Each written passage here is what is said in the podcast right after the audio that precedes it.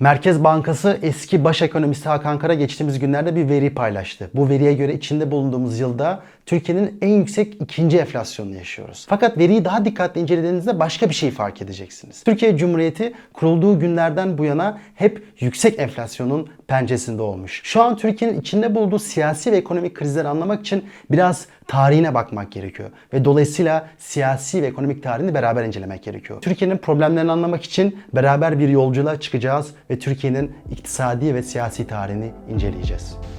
sevgi ve saygılarımla selamlayarak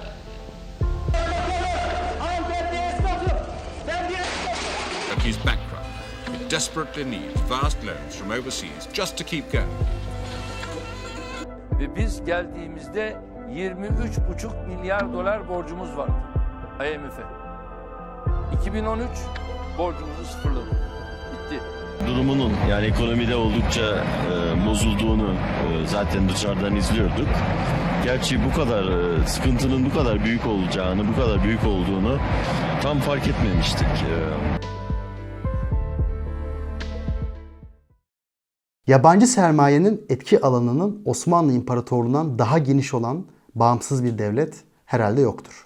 Siyasi denetim sağlamanın en güvenceli ve en basit yöntemlerinden biri sermaye kaynakları üzerinde egemenlik kurmaktır. Eski Osmanlı İmparatorluğu şaşılacak düzeyde dış mali çıkarlara ipotek edilmiş durumdadır. Bu sözler 1908'de iktidara gelmiş İttihatçıların ve daha sonrasında iktidara gelmiş Kemalistlerin yaptıkları ekonomi politikalarına temelini oluşturuyor. Çünkü Osmanlı'dan Cumhuriyete kalan miras tam anlamıyla e, nasıl diyeyim re- rezil durumda diyecektim de e,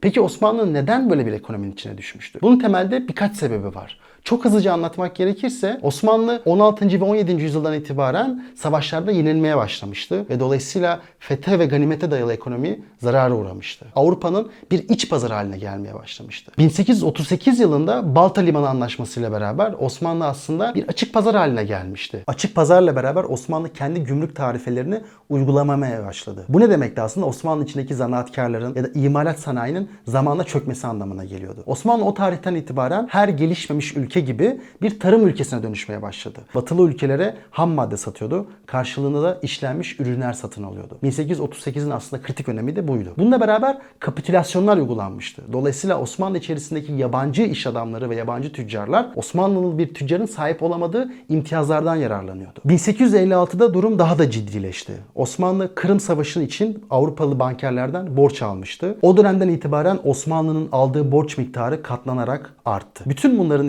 neticesinde 1900'e geldiğimizde şöyle bir tabloyla karşılaşıyoruz. Yabancı tüccarlara verilmiş ayrıcalıklar, sanayileşememiş ve dolayısıyla tarıma dayalı bir ihracat ve son olarak da borçlarını ödeyemez duruma geldiği için ülke içerisinde kurulmuş Osmanlı Bankası ve Duyunu Ümumiye. 1875 yılında Osmanlı'nın toplam borcu 200 milyon sterline ulaşmıştı ve Osmanlı'nın geliri sadece 18 milyon sterlindi. Ve yıllık da 11 milyon sterlin faiz ve ana para ödemesi yapıyordu. Dolayısıyla Osmanlı'nın o zamanki gelirinin %60'ı ana para ödemeleri ve faize gidiyordu. 1900'e geldiğimizde Osmanlı ekonomisi bu durumdaydı. Yaşar her şeyi çok kötü gibi anlattığın iyi bir şey yok mu ya bu ekonomide? Aslında iyi bir şey de var. Osmanlı 1850'lerden itibaren bir modernleşme içerisine giriyor ve devleti merkezileştirmeye çalışıyor. Aynı zamanda güçlü bir ordu var. Biz 2. Mahmut'tan itibaren bunu görüyoruz. Dolayısıyla ekonomik olarak batık bir durumda olsa bile siyasi gücünü tamamen kaybetmemişti ve ülke içerisinde giderek merkezileşme hamleleri yapmıştı. Aynı zamanda Osmanlı ülke içerisindeki büyük toprak ağlarına karşı küçük çiftçiyi her zaman kolladı. Ve böylece aslında bir şekilde vergi gelirini arttırmaya devam etti. Bunlar önemli çünkü Osmanlı içerisindeki merkezileşme hareketi ve ordunun içerisinden bir elitin ortaya çıkması Kurtuluş Savaşı'na giden süreci de aslında bizi anlatacaktı.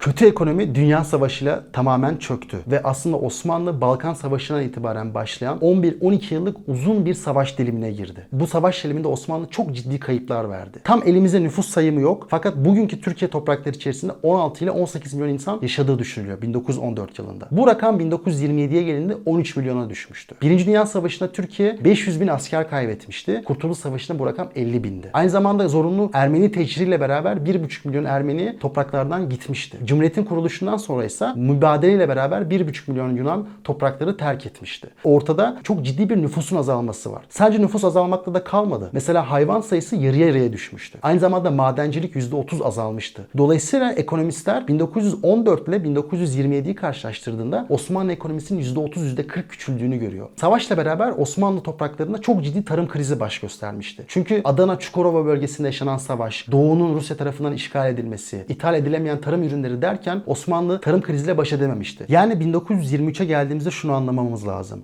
Uzun yıllar boyunca Avrupa'nın açık pazarı haline gelmiş bir Osmanlı vardı. Kapitülasyonlar, duyunu umumiye ve sanayinin batıda gelişmesinden dolayı. Daha sonra savaşla beraber çok ciddi bir nüfus kaybı yaşandı. Zaten sizin zenginliğinizin elinde bulunan tüccar kesimi yani Rumlar ve Ermeniler ülkeden sürülmüştü. Vasıflı insanlarınızı kaybetmiştiniz. Kendi çiftçilerinizi de savaşta kaybetmiştiniz. Bunun üzerine bir de madenleriniz bombalanmıştı. Köyleriniz ve tarım topraklarınız yakılmıştı. Dolayısıyla 1923'e geldiğinizde elinizde boş bir hazine, yıkılmış bir Anadolu, siyasi istikrarını yeni yeni sağlamaya çalışılan bir siyasi iktidar ve bununla beraber iki dünya savaşı arasında içe kapanan bir dünya ile karşı karşıyaydınız. Her şey berbat. Bu durumda iktidar ne yapabilir? Nasıl toparlar bu işi?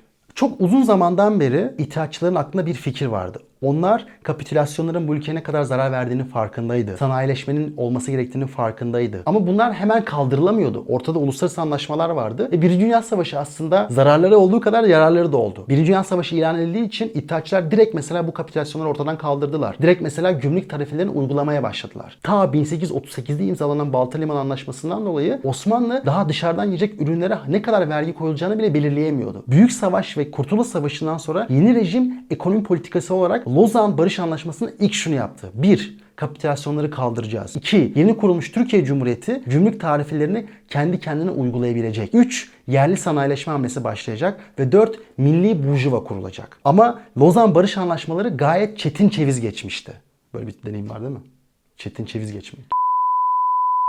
Yeni kurulmuş cumhuriyetin elitleri kendi isteklerini hemen gerçekleştiremediler. Mesela Osmanlı'nın 85 milyon altınlık borcu Türkiye Cumhuriyeti üzerine kalmıştı. Türkiye kendi gümrük tarifelerini 1929'a kadar uygulayamayacaktı. Temelde 4 tane şey olduğunu görüyoruz. 1923 ve 1929 arasında. Önce İzmir İktisat Kongresi'ni görüyoruz. İzmir İktisat Kongresi'nde öyle somut ekonomi politikaları tam olarak alınmıyor. Ama sembolik bir önemi var. Sembolik öneminin olması sebebi şu. Savaş döneminde zenginleşen bir kesim var. Zenginleşen bazı tüccarlar var. Onlar orada. Anadolu'nun küçük esnafı orada. Yeni kurulmuş Türkiye Cumhuriyeti'nin elitleri orada. Dolayısıyla aslında orada farklı grupların ve farklı çıkar gruplarının bir araya geldiğini ve aslında ortak bir mutabakatta buluştuğunu görüyoruz. Dolayısıyla İzmir İktisat Kongresi'nde gördüğümüz şey şu. Devlet çok fazla piyasaya karışmayacak ve ekonominin kendi kendine biraz toparlanmasını bekleyecek. Ne tamamen Sovyet Rusyası gibi sosyalist bir rejim benimseyecek ne de Amerika gibi her şey serbest piyasaya be- serbest piyasaca belirlenecek. Biraz kendi kendine bırakılmış ama devletin de müdahale ettiği bir ekonomi politikası güdülüyor. Sadece altyapı yatırımları mı var? Sadece altyapı yatırımları yok ama altyapı yatırımlarının çok önemli olduğunu görüyoruz. Özellikle demir yolu. Demir yolu o dönemin zaten en büyük teknolojisi. Hem demir ve çelik endüstriniz gelişiyor bir yandan hem de kurmak istediğiniz ulus devletin ilk adımlarını atıyorsunuz. Neden? Çünkü ülkeyi birbirinize bağlıyorsunuz. 1914 yılında İstanbul'a New York'tan buğday getirtmek Anadolu'dan getirmekten daha ucuzdu. Neden? Çünkü ulaşım gelişmemişti. Ulaşım gelişmediği için de Anadolu'dan getirmek çok masraflıydı. Cumhuriyet'in ilk yıllarında kurucu elitlerin ilk düşündüğü şey rayları yani demir yolunu her yere götürmekti. Çünkü onların gözünde raylar ulusu birbirine bağlayan damarlardı. 1950'ye kadar tren yoluna çok ciddi yatırımlar yapıldığını görüyoruz. İkinci olarak o dönem aşar ya da öşür vergisi kaldırılıyor. Şimdi burada bir tartışma var. Bu neden kaldırıldı diye. David Mulder gibi siyaset bilimciler şunu söylüyor. Rejim çok güçlü olmadığı için, elitler arasında bir mücadele ve tasfiye süreci olduğu için elitler küçük çiftçileri yanına çekmeye çalışıyordu. Bundan dolayı da onların üzerindeki en büyük vergi olan öşür vergisini kaldırmıştı. Öşür vergisi önemli çünkü yüzyıllar boyunca Osmanlı'nın temel geliri öşür vergisiydi. Her bir çiftçiden %10 oranında vergi alınırdı. Ve 1900 yılların başında Osmanlı'nın vergi gelirinin yarısı öşür vergisinden geliyordu. Bundan vazgeçmek ciddi bir de sermayeden vazgeçmekti. Bu ciddi sermayeden vazgeçişi şöyle okuyorlar. Rejim güçlü değildi. Bu önemli sermaye kolundan vazgeçildi. Güney Kore ile karşılaştırıyorlar. Güney Kore mesela kendi sanayileşme hamlesini önce tarımdan gelen artı değerlere el koyuyor ve bu artı değerleri sanayiye yönlendirerek orada bir sanayileşme hamlesi başlatıyor. Güney Kore ile Türkiye'yi karşılaştıran siyaset bilimciler şunu diyor. Türkiye bunu kaldırdı çünkü taviz vermek zorundaydı. Güney Kore elitlerinin arasında böyle bir rekabet yoktu ve dolayısıyla Güney Kore kalkınmacı modeli geliştirebildi. Fakat Şevket Pamuk'a baktığımızda onun iddiası şu. 1920'de ortada zaten bir sermaye yok. Savaştan yeni çıkmış bir Türkiye var. Dolayısıyla çiftçinin malları yakılmış, tarımı yakılmış, hayvanları ölmüş. Onlardan ne vergisi alacaksın ki? Dolayısıyla onları kendi kendine bırakmak ve kendi gelişimini sağlamak daha önemliydi. Aynı zamanda öşür vergisinden dolayı yerelde bazı toprak ağları çok güçlenmişti. Çünkü insanlar o vergiyi ödeyebilmek için toprak ağlarından kredi çekiyordu ve sonra uzun yıllar bu toprak ağlarının etkisi altında kalıyordu. Dolayısıyla devlet hem çiftçi belini doğrulsun,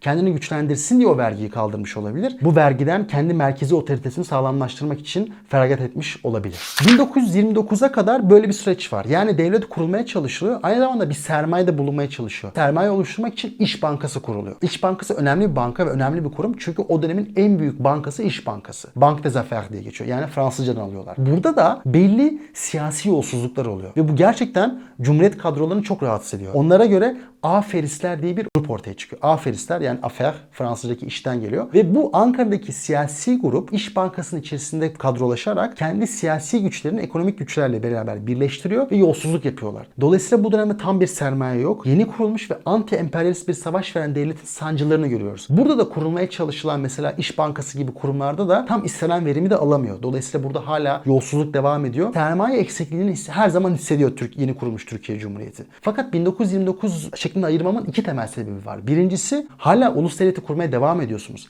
Mesela siz Karadeniz ve İzmir çevresindeki 1,5 milyon Rum'u Yunanistan'a gönderdiniz. 500 bin Türk'ü oradan geri aldınız. Hala doğuda isyanlar devam ediyor. Dolayısıyla baktığımızda tam ulus devlet kurulamadığı için siyasi bir formasyon yok. İkinci olarak 1929 yılında bir olay oluyor. Büyük buhran. Büyük buhranla beraber Wall Street'teki borsa tamamen çöküyor. Bu krizin etkisi çok büyük oluyor. Çünkü o zaman Amerika'da liberal etos çok güçlü. Hiç karışmayalım, karışmayalım, karışmayalım diyorlar. Kriz daha da büyüyor ve daha da katlanarak devam ediyor. Tüm dünyada büyük bir kriz yaşanıyor. Bundan sadece gelişmiş ülkeler etkilenmiyor. Türkiye gibi tarım ihracatçısı ülkeler de etkileniyor. Çünkü dünyadaki tarım fiyatları ciddi miktarda düşüyor. Dolayısıyla Cumhuriyet'in ekonomi politikalarını anlamak için dünyadaki gelişmeleri de iyi anlamak lazım. Dünyadaki yaşanan gelişmeler Türkiye ekonomisini ciddi miktarda etkiliyor. Bu borsa çöküşü 1929'dan sonra yeni bir akım ortaya çıkarıyor. Devletçilik ve içe kapanma. Devletçilik nedir? Devlet olarak siz ekonomiyi planlamaya başlıyorsunuz. Toplumun ne ihtiyacı var? Neler üretilmeli? İşçiyle kapitalist arasında nasıl bir ilişki kurulmalı? Hangi alanlarda nasıl yatırımlar yapılmalı? Krediler kimlere dağıtılmalı? Bunun gibi aslında finans, üretim, işçiyle işveren arasındaki ilişkileri devlet daha fazla düzenlemeye başlıyor. E zaten o zaman Sovyetler var. Bu fikirler oldukça popüler. Zaten 1934 yılında ne yapılacak? Sovyetlerden ekonomistler getirilecek. İlk kalkınma planı ortaya çıkacak. 5 yıllık birinci sanayi kalkınma hamlesi o zaman yapılacak. Etibank, Sümerbank, çimento fabrikaları, cam fabrikaları ve boya fabrikaları gibi ya da elektrik fabrikaları gibi aslında önemli kurumlar kurulmaya başlanıyor, işletilmeye başlanıyor. Bu kurulmuş bankalarla beraber küçük imalatçılara, küçük çiftçilere krediler verilmeye başlanıyor. Mesela Ziraat Bankası bunun örneklerinden biri. Etibank, Sümerbank da aslında tekstilin bir yansıması. Devletin imalat alanına ilk adımlarını atmaya başladığını görüyoruz. Neden? Bir, elde sermaye yok ve bu sermayeyi sağlamak zorunda. İkinci olarak mesela çimento, kum, toprak, cam bunun gibi aslında kritik alanlarda fabrikalar açmaya başlıyor. Büyük bir burjuvazi olmadığı için öyle sermaye sahibi insanlar olmadığı için bu önemli kritik alanlarda fabrika açamıyorlar. Kim açacak? Devlet açıyor. Aslında her bankanın uzmanlaşmış olduğu bir alan da var. Mesela Ziraat Bankası adı üzerinde olduğu gibi çiftçilere kredi veriyor. Ve neden önemli bu? Çünkü o zaman Türkiye'nin yaptığı en önemli ihracat kalemi tarım. Tarımla ihracat yaptığınız için bu tarımsal üretim arttırmanız lazım. Çiftçi zaten 15-20 yıl boyunca savaşmış, toprağa yakılmış. Onun gübreye, sulamaya, elektriğe erişimi yok. Kim veriyor bu aslında bu kaynağı? Ziraat Bankası veriyor. Ya da mesela Etibank, Sümerbank'ta tekstile odaklanıyor. Neden? Sizin ürettiğiniz pamuk ya da bunun gibi aslında kumaşı işleyecek imalatçılara ihtiyacınız var. O bu krediyi de onlar veriyor. Dolayısıyla aslında böyle her bir alanda özelleşme var. Fakat tam olarak devletçi politikalar o kadar da güçlü değil. Neden? Zaten dediğim gibi elde bir o kadar güçlü bir kaynak yok ve o dönemki rakamlara baktığımızda Türkiye'de 1930'lu yıllarda 600 bin kişi imalat sanayinde çalışıyor ve bu o zamanki iş gücünün %10'u yapıyor. Bu 600 binin %10'u yani 60 bini devletin imalatçılarına çalışıyor. Yani devlet aslında o kadar güçlü sanayi hamleleri yapamıyor elinde o kadar kaynak olmadığı için. Devletin daha çok yaptığı şey kritik alanlarda kritik fabrikalar kurmak ve bunun finansmanını sağlamak. Bu 600 binin kalan 540 bini Nerelerde çalışıyor? Fabrika mı var özel sektör? Tam fabrika değil, Kobe gibi aslında küçük imalatçılar. 30-40 kişilik yerlerde. Mesela İzmir'de, Kütahya'da orada işte 30-40 kişilik bir imalathane düşünün. Orada gelen kumaşı işliyorlar. Öyle koca koca devasa fabrikalar yok. Türkiye o zaman 1930'larda yılda net olarak %3,5 büyüdüğünü görüyoruz. Bu önemli bir ivme çünkü 1939'a geldiğimizde olan ekonominin büyüklüğü 1914'ün bir buçuk katı. Bu neden oluyor? İki tane sebepten dolayı. Birincisi nüfus artıyor. Yani aslında siz o uzun 15 yıllık savaş dönemini geride bırakmış oluyorsunuz. Ekonomi biraz toparlanmaya başlıyor. Hayvan sayısı artıyor. Ekilmiş toprak sayısı artıyor. imalat sanayi artıyor. Vesaire vesaire. İkinci olarak gümrük tarifelerini artık siz uygulayabildiğiniz için ki bu çok önemli. Normalde siz bunun üzerine bir şey koyamıyordunuz. İngiltere'den ucuza mallar geliyordu ve sizin piyasanızı domine ediyordu. Siz kalkınamıyordunuz. Artık Türkiye 1929'dan sonra ekonomik özelliklerini kazandığı için kendi yerli sanayisi, yerli imalathanesi biraz daha güçlenmeye başladı. Ve zaten 1929'dan sonra büyük buhran artı iki savaş arasındaki içe kapanma döneminden dolayı Türkiye daha kendi kendine yetebilir bir ekonomi haline geldi. Son 200-300 yılda yarı sömürge olmuş bir Osmanlı vardı. Bu dönemde Türkiye artık bu yarı sömürge durumundan kurtulmaya çalıştı ve kurtuldu da. Ama hala dışarıdaki o dü- dünyadaki gelişmelere her zaman hassas bir durumdaydı. Fakat en azından kendi ekonomik ve hukuki bağımsızlığını kazanmıştı. 1930'larda şunu görüyoruz. Latin Amerika'daki ülkeler hazır fırsat bu fırsat demişken daha genişlemeci ekonomi politikaları uyguladılar. Ne demek bu? Ne demek? Sanayisini arttırmak için para bastılar, kamu harcamasını arttırdılar. Hatta bazı borçlarını reddettiler. Hatta bu politikalar 1950-60'daki ithal ikameci politikaların temelini oluşturuyordu. Ama biz o dönemde Türkiye'nin genişlemeci para politikası uygulamadığını görüyoruz. Türkiye her zaman çok hassastı. Neden? O dönemin aktörleri 1914 ile 18 arasında yaşanmış o devasa enflasyonun farkındaydı. O 4 senede enflasyon %2000'di. Gıda fiyatları 20 katına çıkmıştı. Onlar daha ortodoks, daha istikrarlı, daha düzenli para politikasının çok önemli olduğunu biliyorlardı. O travmayı hala atlatamamışlardı ve 1930'lar boyunca öyle Latin Amerika'daki gibi genişlemeci para politikaları uygulamadılar. Her zaman dediğim gibi Türkiye'nin ekonomi tarihini anlamak için dünyada yaşanan gelişmeleri iyi anlamak gerekiyor. 1939'da yaşanmış bir olay ve akabinde 6 yıl Türkiye'nin ekonomi politikasını ve siyasi yönünü tamamen değiştirdi. Bir sonraki videoda o dönemleri konuşacağız. Kendinize iyi bakın. Görüşmek üzere. Demokrasi dünyanın en narin çiçeğidir. Onu yaşatan hoşgörüdür, uzlaşıdır, diyalogtur. Size bu gece ülkemizde yetişen demokrasinin doğuş ve emekleme öyküsünü anlatacağız. Coşkulu ancak güç bir dönemin örtüsünü açacağız. Başrolü oynayanlardan hiçbiri hayatta değil. Ancak kurup bize hediye ettikleri demokrasi hala yaşıyor.